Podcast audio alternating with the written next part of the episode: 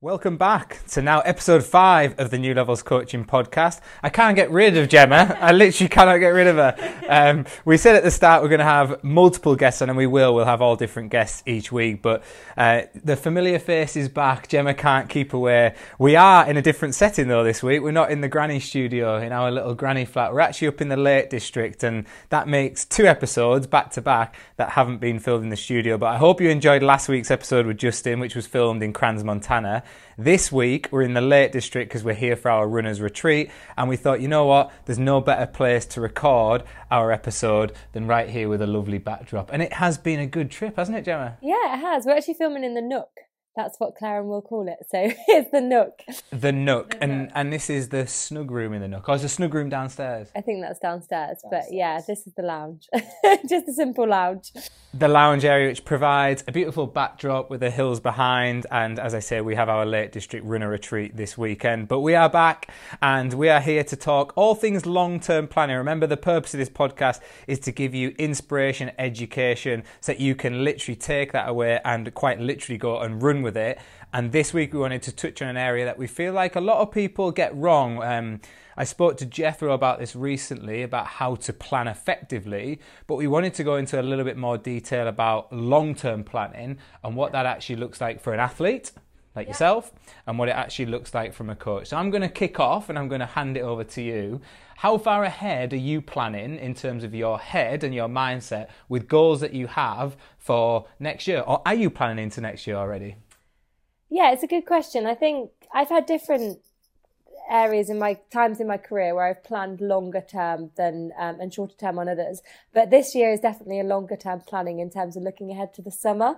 So I think that's down to entering races, having an idea of what I want to do, um, and then looking at those bigger goals which we've spoken about. And it's it's difficult for me because I'm coming. We're talking about this from an athlete point of view, but I guess I've also, you know, I've had conversations today on the phone with an athlete that I've started coaching about that longer term process, your A goals, you know, B, C goals, and that's what you're going to talk about. So, yeah, from my perspective, this year and next year is definitely a start of a longer term planning system. Um, also because it's quite unknown for me as well. So there's kind of a couple of components in there. Okay, we'll go into a little bit more detail on that as we go. Where are you now? So we've just come back off holiday. We were in Rome, and apologies, I was ill last week, which is why we we put that episode in there, which was great timing for the one that we filmed in Crans. But we've just come back from holiday, and you were very relaxed on that holiday about whole, the whole running situation, which was great. We went to the Ryder Cup. But where are you now in that planning process, and how does that fit with goals that you've got going on in 2023?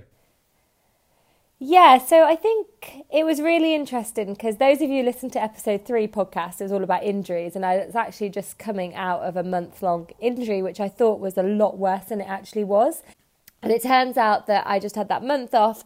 Um, but part of me was like, well, what happens with my goals now? Where where do they go? I've got this 50k in November. Does it still does it still happen? And I think that's really important to look at that long term planning and know that still fits as part of that longer term planning.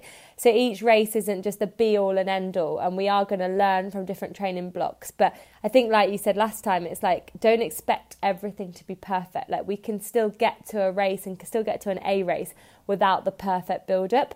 Um, and then we went to Rome, which I originally thought I'd be really fit, training would be going really well, and then I would go to Rome and just have a week off and it'd be fine. And ended up I needed to train because I'd had a month off already.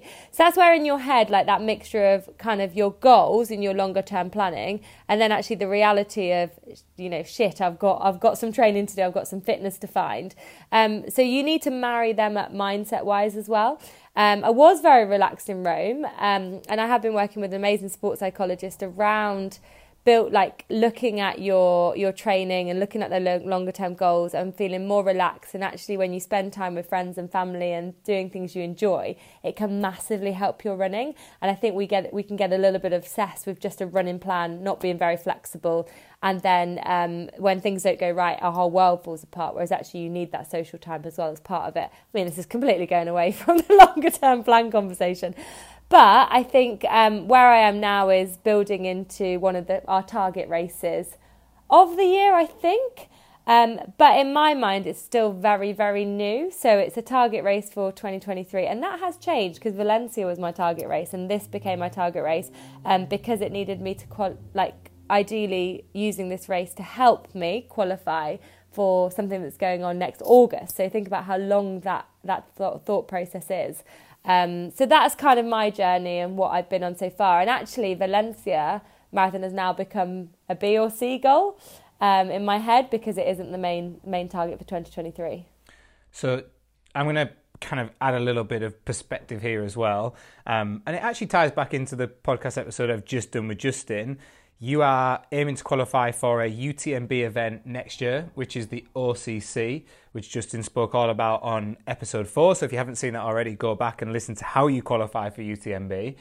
And that involves planning so far ahead that you have to be almost like a year in advance, which yeah. is why Kullamannen, how we pronounce it, we notice how we pronounce it, it's Kullamannen, uh, in Sweden, has become your target race because you need to achieve a certain place or certain points in order for you to either qualify for UTMB automatically, which is the aim, or for you to get a, a, good enough scoring to go into the lottery, which we know you'll be able to do, to then get pulled out a hat to then qualify for UTMB OCC next year. And you're looking at me funny, like, why is he looking at? Why is she looking at me like that? No, because I think it's really interesting. Because one, I didn't really want to talk about this in terms of from an athlete point of view. so Lewis is putting me on the spot of putting everything out to the world.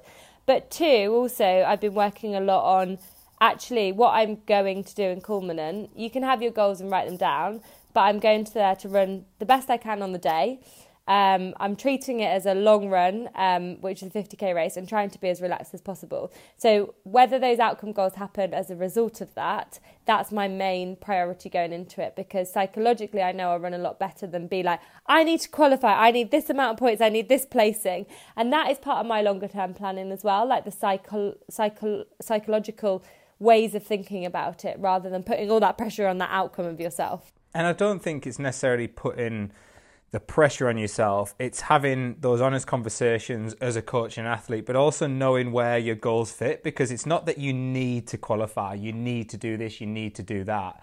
Um, but it's like any qualification process. You have to know the process. Yeah. It's one thing whether you focus on that process and, and how much you delve into that, but you've got to be aware of it because if you're not aware of it, we wouldn't have even gone there to then qualify.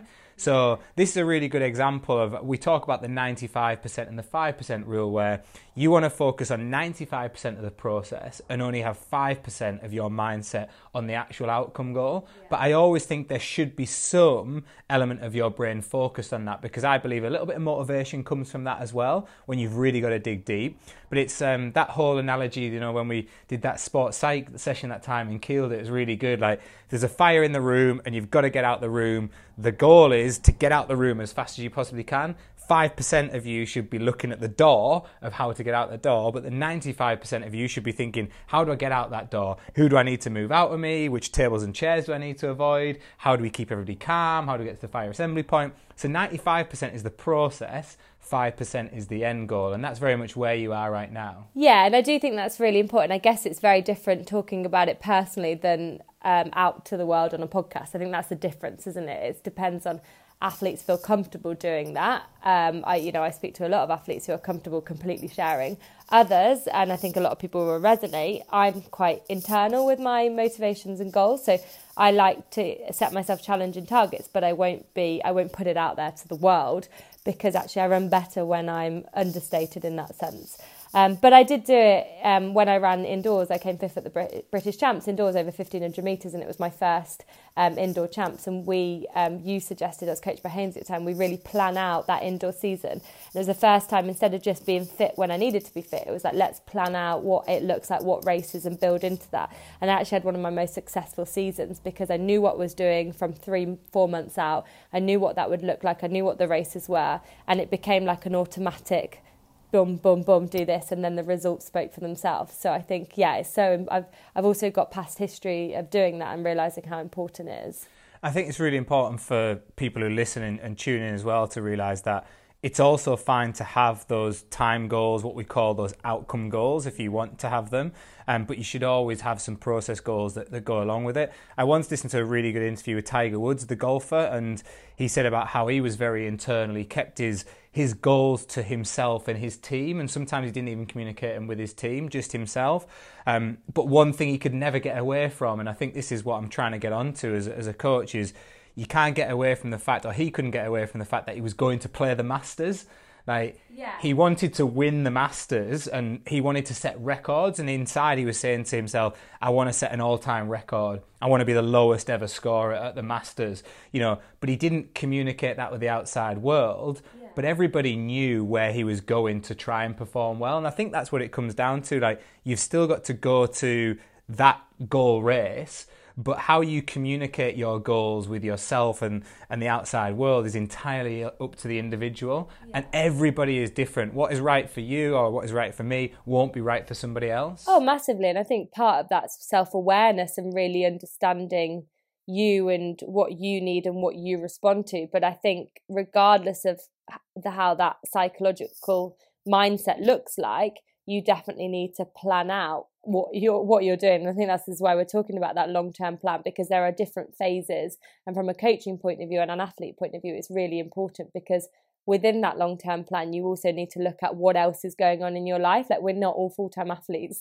We have different stresses. We have birthdays, you know, Christmas, lots of stuff going on, and actually that can impact on your training and racing as well. So it's why that's really important to consider. Definitely, and I think there's a really good example of this this year with Josh Kerr where everybody is different, everybody approaches things differently. So Josh obviously won this year. He beat Jakob Ingebrigtsen in the 1500 meters. Previously, last year, Josh was quite outspoken about his goals and kind of was quite brash and confident, and, and that definitely added a bit of personality to it and a bit of spice, and it makes it interesting for the viewers. I would say that at that top level. But then this year, I felt like Josh was a lot quieter and he was a bit more reserved and he seemed really confident going into those championships. And in fact, he had an interview with Steve Cram afterwards and, and Steve interviewed and said exactly the same. I felt like it was a different Josh Kerr. He was more calculated.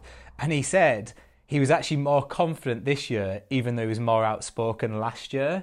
And I see this a lot with people where they talk things up because they're trying to talk themselves up. Whereas actually, the people who are really confident and really assured inside are often the ones who keep things to themselves or with their team.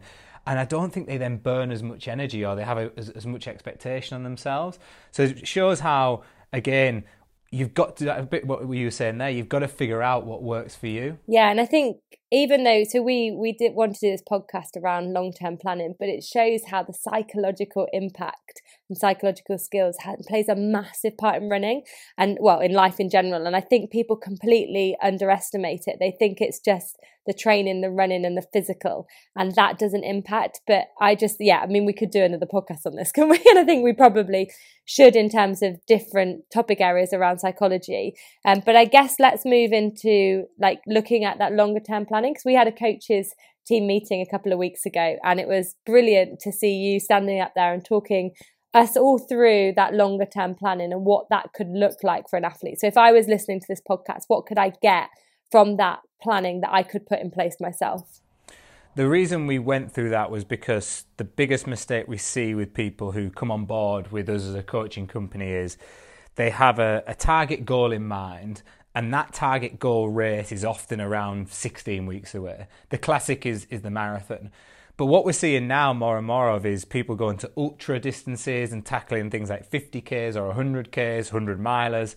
And they come on board, and again, they have like a, a, set time frame in their mind, and they say, "Oh, I've got 20 weeks until this race, and now I'm I'm really training for for it." And I guess from my perspective, what I wanted to get across in that team meeting, and what I want to get across to people who are tuning in, is that you're always training towards something, and if you have something that is a target in a year's time, don't put that target literally to the back of your mind. I'm not saying it has to be at the forefront of your mind all the time because you've just highlighted a really good reason as to why it shouldn't be. It can, you know, use up a lot of our psychological strength. But it does have to be in your mind because it can dictate the plan from a very, very long way out. Because we'll go into detail on the different phases of what that plan should look like or what it could look like. But what we see the trap or what the trap people fall into, the mistake they make is that they go into like a 16 week block and they say, Right, I'm training for the marathon now. I'm training for a 50k now. Everything should be 50k or marathon focused. And you're like, Why? Like, have you gone through phases of building? Have you gone through phases of then introducing certain things that you want to introduce, like strength work? Have you gone into phases of introducing some VO2 max type stimulus? Have you gone into phases of specificity? Have you gone through phases of progression? And a lot of the time, the answers to that is no, they haven't. And the reason it's no is because they don't know how to do it. And that's fair enough because at one point in our lives, we didn't know how to do it. But I would say, the importance of that long term planning is to allow yourself time to go through those phases, work on different things, and going back to your keyword, look at the processes as to what you want to improve and work on in that long term plan. Yeah. And I saw something brilliant today around that outcome. So like you could we could be sitting listening to this conversation and go, wow, that's that's a lot to be based on one goal at the end of it.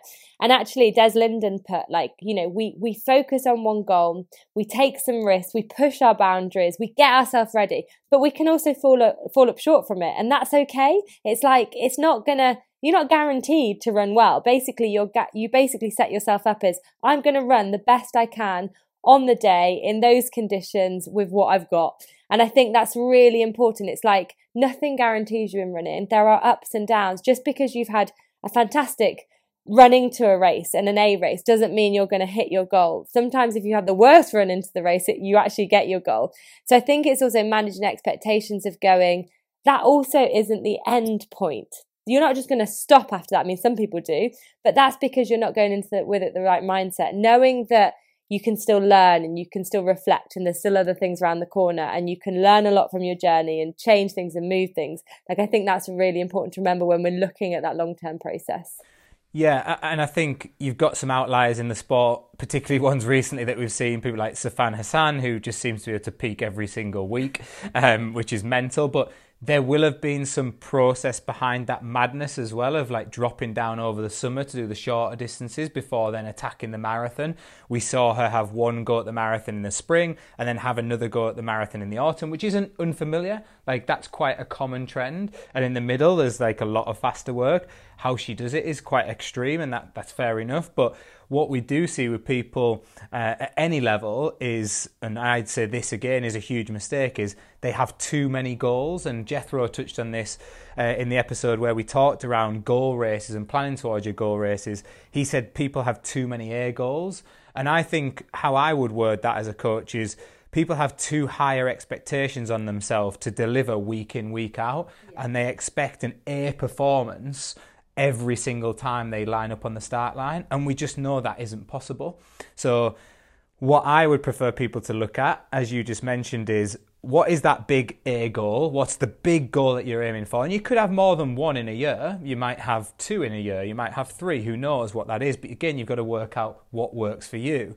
Um, but within that cycle of working towards that A goal, what are your other goals that you're working on? And they don't just have to be race focused. You might have some race focused goals in there. Like you might want to improve your half marathon time on the way to the marathon, but you don't you maybe don't want to go so time specific with that. But you also might say to yourself, well actually, you know what?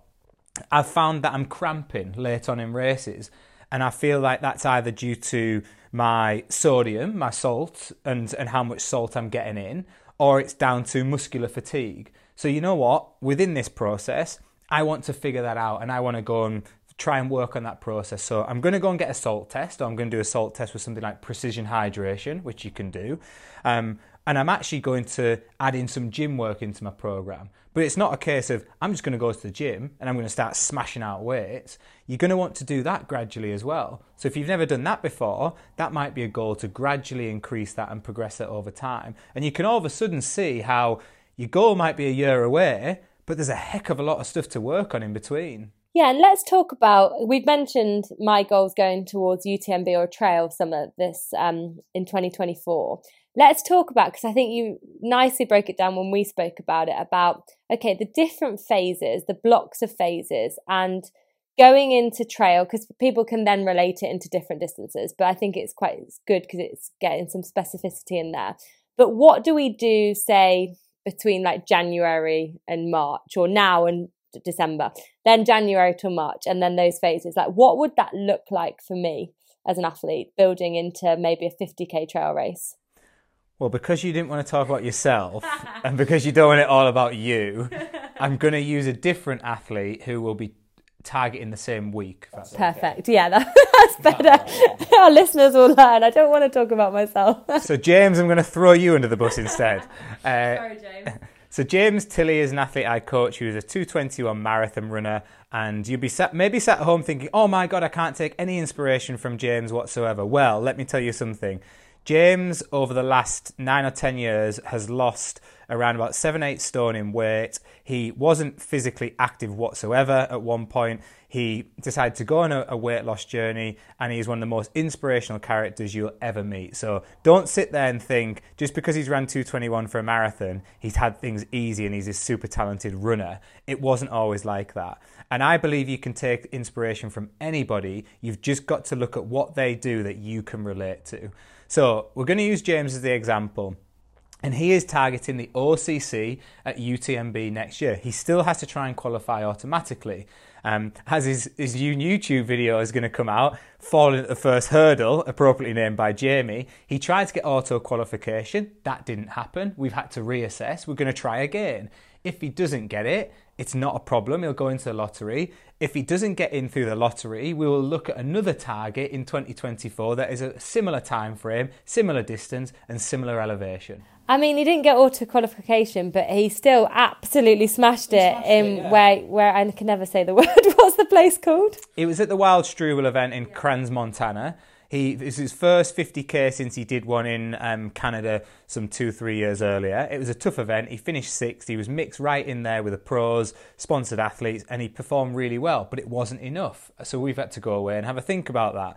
And to truth be told, he was a bit underprepared because it was a decision we made only in June for him to go and attack that. So it shows the importance of a long term plan into next year as opposed to a short term plan. He still had a few months to go at it, but he wasn't prepared fully. So the long term plan, what does it look like? Well, James now has to go and run another 50k, which is in Sweden, which is the event you're doing too. And hopefully he'll get the qualification there that we need. So let's say he does. He gets qualification. The first process that we need to go through as a pair is a regeneration process, recovery process. James needs to rest and recover from the hard bout of exercises that he's had. He needs to mentally recover up here and he needs to physically recover. So he's then ready to start his long term training plan. Because he's had recovery time out and because he's um, had those adaptations from hopefully a really good training block, but because he's offloaded the body, he then needs to build back up. We need to do that sensibly. So we go back into what we call a base building phase. And for him, that'll start back end of December, early January. In that phase, his volume will creep up slowly and it'll be high. It'll be a lot of easy work, what we class as zone one, zone two work. Very low, very steady volume building, but a lot of conditioning in there. So hilly running, uh, he might add in some hill sprints here and there, and he'll also be in the gym a lot. He's getting his body strong enough to deal with the next phase that's going to come and the long term um, approach to his training plan where we know he needs to be super strong come August time. Once he's been through that phase coming out of January, February, we'll then transition into what I call, um, what I like to call the, the, the phase where we work on things that are least specific to the event that you're doing, but he's going to get a big benefit from. And sometimes this is a, a, really good chance to work on your areas of, of weakness or areas, areas of development. I call it the progression phase. So you're progressing things that you want to progress in that phase, it'll be VO2 max work. Uh, and for James in particular, it'll be starting to look at um, particularly running hard reps uphill. So VO2 max work uphill. Um, once he's gone through that phase and we've worked on areas that we want to work with, and we'll figure some of those out as we go, we will then start to progress from there into more of the specificity phase. And this will be a big phase. So the specificity phase will relate to um, getting more specific with the volume, getting more specific with the elevation, and getting more specific with the terrain he's going to be running on. This will be his biggest phase because we'll we'll go through a bit of a building phase into that phase, and then we'll go really specific as we get closer to the event. What I mean closer to the event, between sort of nine and five weeks out, he'll be in his big bulk specificity phase where we'll do even maybe go on a training camp out to the Alps to, to really get him used to that volume, uh, that terrain, and that elevation. Other things to factor in, things like altitude that he's going to be racing at as well, so we may need to consider that. I think it's interesting as well. I I mean you that those blocks and those phasing, you can relate it to any distance, but obviously different ways of of process, your specificity phase is going to look very different for a 5K than it is for a marathon or 50K trail race. But what I love about listening to the trail side of it and coaching the trail side of it is how many components there are to consider. And it's not a case of just pulling a training plan together or a generic plan. And, you know, there is so much that you've got to plan in and think about as a coach and an athlete. It's not just as well a coach just giving you that information. You've got to work together as a team throughout that whole process. And that is a really good point, working together, because I believe coaching is a relationship you develop with the athlete. You learn over time what works for them. They also learn a lot about you as a coach. And I believe it should be a collab. I, I believe you should be working together and having those discussions. Yes, the coach has got to be prescriptive, and athletes like that because they want a bit like you. You want the, the thinking taken away from you. Um, but there's going to be certain points where I need that feedback from the athlete where he says, actually this this doesn't seem to be working or I'm finding this too easy and those sort of things can really help a coach to understand the athlete more. So you have to work together along that journey. I guess for people who are tuning in who don't have a coach and don't have that person to bounce off, what I would say is that you've got to be really honest with yourself. And I think that's where people really benefit from keeping a training log or a training diary to write things down because it's easy to forget how you felt and it's easy to forget like what what feelings you're experiencing during those types of blocks. Um, for example, a marathon block, people sometimes panic when they're feeling like tired. But actually, if you look at it and you go, well, actually, I'm five to seven weeks out from the marathon, I know that in my plan that I've structured together for myself, I was expecting to be tired here because this is where my volume is at its highest. I'm training more than I've ever trained before. I've got less time to recover. Then it's fine for you to experience those bouts of tiredness. And then you can almost check in with yourself in your diary and go, okay, I'm tired, but this is what I expected. Yeah, and a lot of what helps again, we're going back to the psychological side of things. A lot of what helps that is being aware, but being prepared. So it's like it's like whether you hit your goal and and you have a really good run and you get your PBs or you don't. It's being prepared for both scenarios. But also, if you can work through the process of a plan and focus a lot on the process, it means that you're learning as you go, and then those learnings can be put into future practices. Whereas if you just go through it and don't even learn, don't even think, get to the end, don't hit your goal, life's over, kind of thing, it's not it's not a good place to be. Absolutely not. And and a couple of tips for people on that is is like learn as you go and don't be afraid if you fail first time. Use it as a learning not as a failure and if things aren't going according to planning, you know, week one or week two of a new phase, don't be afraid to stick with it for a little bit longer. Things like fueling come to mind when you're trialing new gels or trying new foods or trying new supplements. Sometimes you've got to train the gut to allow that to happen. And similarly with training, you have to allow the body to adapt to the new stimulus that you put in there. So don't just think, oh, I'm feeling tired, I'm running rubbish, you know, I'm not getting the results I want. I'm going to use an example from the trail running world here Jon Albon this year, who was a big winner at UTMB, he won the CCC this year. He's a British athlete. He was underperforming pretty much in every race in the build up to the CCC, but it was because he was trying new things in training. He was adding more elevation than he'd ever had it, added before in his training block. He was doing more volume than he'd ever done before, and that was geared towards guess what? His A goal CCC. So some of his racing around that was suffering, but he didn't panic because you know what? He told himself before, this is what I might expect. A bit what you highlighted earlier. If you tell yourself, okay, it might not be perfect, you're more likely to deal with it better. Does that, that make sense? Yeah, no, that does. Yeah, I think preparation and awareness mentally is really important. And it helps you, it gives you longevity in the sport as well. And it gives you, it means your goals aren't also the be all and end all of your running performance. It means that there's still more after that. And I think that's really important. Um, just touch back on, I think it's good to re highlight. You know, you said the A goal, the B goal, and the C goal. Um, in terms of the B and C goals, what common mistakes do people make? Because I think you touched very briefly on the beginning, but we, you know, we have people that come into our coaching setup who race every weekend and just, you know, and are probably over race. So why is it important maybe to strip it back a little bit and just work on um, having those as part of the process and going tired into them and not expecting to perform well? So the, the first thing I'd say is there's nothing wrong with racing every weekend if that is your goal. So some people like to race every weekend for community, to be a part of something social, uh, to feel part of that running community, that running vibe. That's absolutely fine if that is your goal. But what I would say is that if you're expecting to perform every weekend at the highest possible level, it's not going to happen. I've never met anybody who's able to do that week in, week out.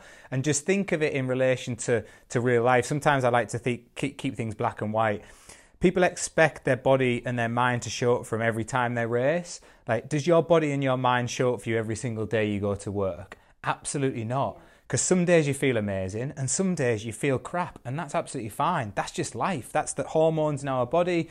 That's like fatigue. That's absolutely everything. So that's why it's really hard to p- perform on a regular basis. But if it is your goal to say, I want to run 50 park runs in 52 weeks this year, then absolutely that's your A goal. Yeah. But what I would say is don't try and target 50 PBs back to back. Yeah. So, so it's a different type of goal.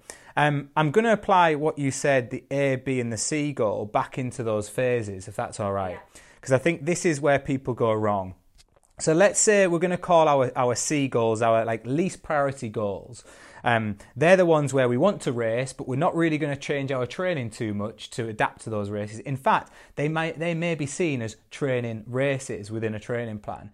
So those C goals are quite likely going to come early on in the plan or mixed into to big sections in that plan. So you might throw a let's go with someone's training for a uh, 100k event and within that 100k build up they're going to do a 50k and they're going to do that in their biggest volume week and they're going to do it as a, as a training race. So the expectation on that race outcome is really low because they're going, Well, I'm tired going into the race. The race isn't there as a performance goal, it's there as part of the training process.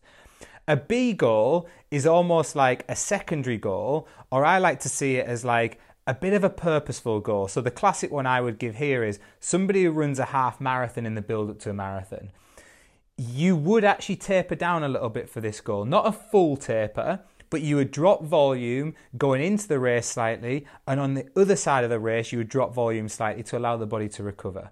That will allow you to potentially run well. I'm not going to say you will run well because I've seen it before where people don't and then they lose lose their head. Cause yeah, like, you think I'm not I'm not going to run the best marathon anymore. Like I'm not in shape seven, seven weeks out. I'm going to use an example of one of the athletes I coach, Katie. She didn't have the run she wanted to do at the the big half. She was you know four or five minutes off a PB over the half marathon, and she we knew it was warm and she didn't feel particularly great on that day and it was only five or six weeks out from the Chicago Marathon. Goes to Chicago, smashes a marathon PB by four minutes, and you like how have I done that when I couldn't run my half as fast as I could like five, six weeks earlier? Because it was part of the process. And the main thing is that Katie didn't panic and I didn't panic as a coach. I didn't change anything in the training. I was just like, okay, it is what it is. I think it was a solid run. It was part of the process. We weren't aiming towards that half. And I know how hard that is psychologically for people because I think what people do um, take for granted they they almost go to the coach and think, oh well, you don't care because it wasn't your performance. Maybe that's a bit harsh, but I sometimes get that impression where people think, yeah, but it's not you. You know, you don't have to deal with it. But we've been there as well. Yeah. And we've been through it where psychologically it's hard to go to a race and not get what you want. Yeah. And I think and I think also if you you look at you've got to look at your signs, haven't you? So say training's going quite well and you have one bad race and it's like okay well that's you know you've got to be able to live with that if you're having bad race again after again after again and your training was going really badly like there's some sort of signs there that say and it's not just about the training plan it can be fatigue stress work life like i think some people just look at the running bubble and don't realize you've got a whole life around you that actually affects what you do running wise so i think it's yeah looking at having that outside view as a coach as well to help that athlete understand understand what's going on. And if there are those warning signs you do pick them up. But if it's one race that's slightly under par like you say katie going and smashing her pb that also i think is a credit to katie because a lot of people would have let that bother them. And i think a credit to yours and katie's working relationship that she was able to then come out of that and be okay and trust the process and go into that marathon confident that she's going to run well. And she'll be able to use that now for evidence in the future when if she goes to run a marathon and her half marathon's slightly below par, she'll be like, oh, well, I've done a PB before. And that's the great thing about that kind of evidence based um, running theory. It's a big confidence boost, but it comes back to trust. It comes back to trusting the process, trusting the plan, trusting the coach, and the coach also trusting the athlete, which is another big part of it that's where the, the kind of the B races fall into there. So, you know, C races are classes like training races, and you maybe work on things in those races, which Jethro highlighted in his podcast episode. It might be that you work on a fueling strategy. It might be that you practice a pacing strategy. You try something new. That's what those C races are great for. The B races are the ones that um, sometimes Jethro called as well a bonus race you may get a selection for something on your build up to an event. For example, someone may get an England Masters selection that they can't turn down. That's a bonus race.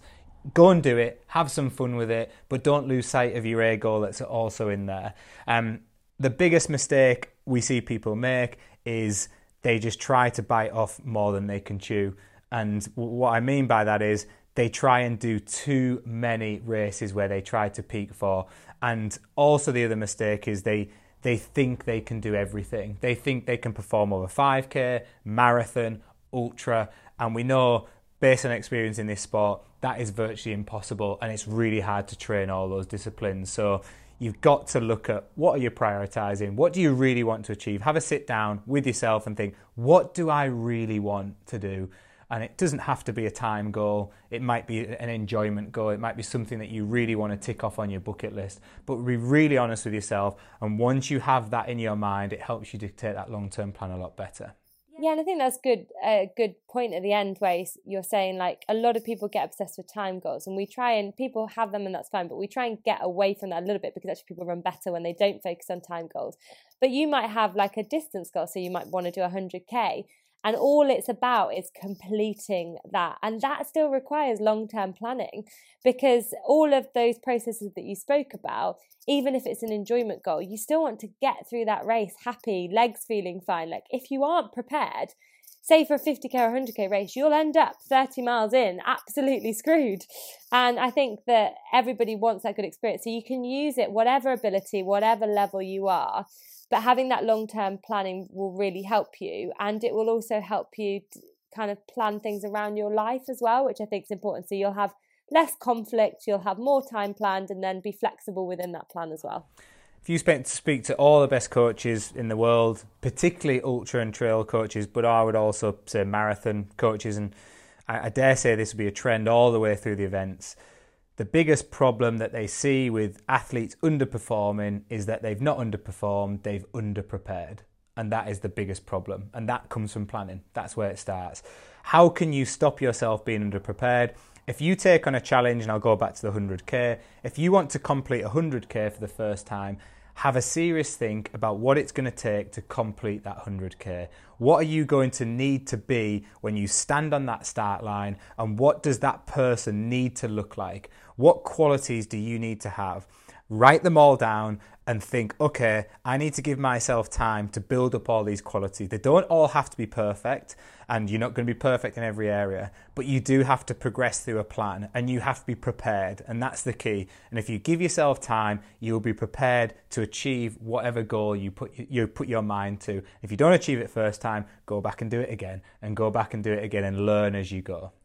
And I just want to finish on that. I loved, well, I'll finish on, but you can obviously finish off. But I loved what James said actually. So James Tilly went on this journey and he put a post about about are you the person who makes excuses to yourself, always says no, and doesn't follow through to things? And I think sometimes we have to make a commitment to myself ourselves and to stop making excuses and start saying, actually, I'm going to give myself a chance. Like, why don't I back myself? Because often we don't back ourselves. And actually, instead of make that commitment to plan and to work towards things that you do want to achieve and that you want to do well at. And there's nothing wrong with that. And I think maybe we need a little bit of reminder that it's okay to back ourselves and okay to, you know, want to go and achieve things. Absolutely, couldn't agree more with that statement. Don't be afraid to fail. You know, go after it. You'll enjoy the journey as much as anything, and that's all part of the, the story. On that note, I'm going to taper this down, which is one of the phases I missed. The last little bit of phases. Don't forget your taper into your event. Is it a taper, or as Ali Dixon, one of our coaches, is it peaking into our event? So it's tapering in terms of training, peaking in terms of the body and the mind because I did like how she reframed that. Yeah, I really like that as well from Ali, one of our coaches who's a very, very successful athlete and coach. Uh, I see it as you're tapering to allow yourself to peak, and that's how I always used to do it. You want to be fresh physically and mentally going into your biggest challenge, your biggest A goal event. With that in mind, good luck to anybody who is racing this weekend. We know there's lots of marathons going on around the world at the minute. The kind of ultra trail season is, is slowly coming towards the end, but there's always stuff to go at. So if you've got a, an event coming up, then best of luck. If you're just training, then hopefully you're long term planning into 2024. If you've never thought about that before, then do take a serious look at that because I promise you it will help you to plan ahead. If you want any help with your planning, we of course would love to help you on your running journey. We at New Levels Coaching help people of all abilities. So check out what we've got on offer. We've got our Marathon Kickstarter program now launched, as well as our Marathon Accelerator program. We've always got our one to one coaching on offer, and we have a fantastic fantastic array of coaches now, uh, and we do cater for people of all abilities. So if you want to find out more about our coaching services, head over to newlevelscoaching.co.uk or just follow us on social media and pop us a message. For now, though, thank you, Gemma. Thank you, Lewis. I enjoyed that. That was good. It was good, yeah. I was actually going to come in with something at the end there, but I'll leave it for next time. You'll leave it for next time. she, she'll save it for next time because she will be on again. Hope you enjoyed listening at home. Best of luck with race and training, and we'll catch you all again very, very soon.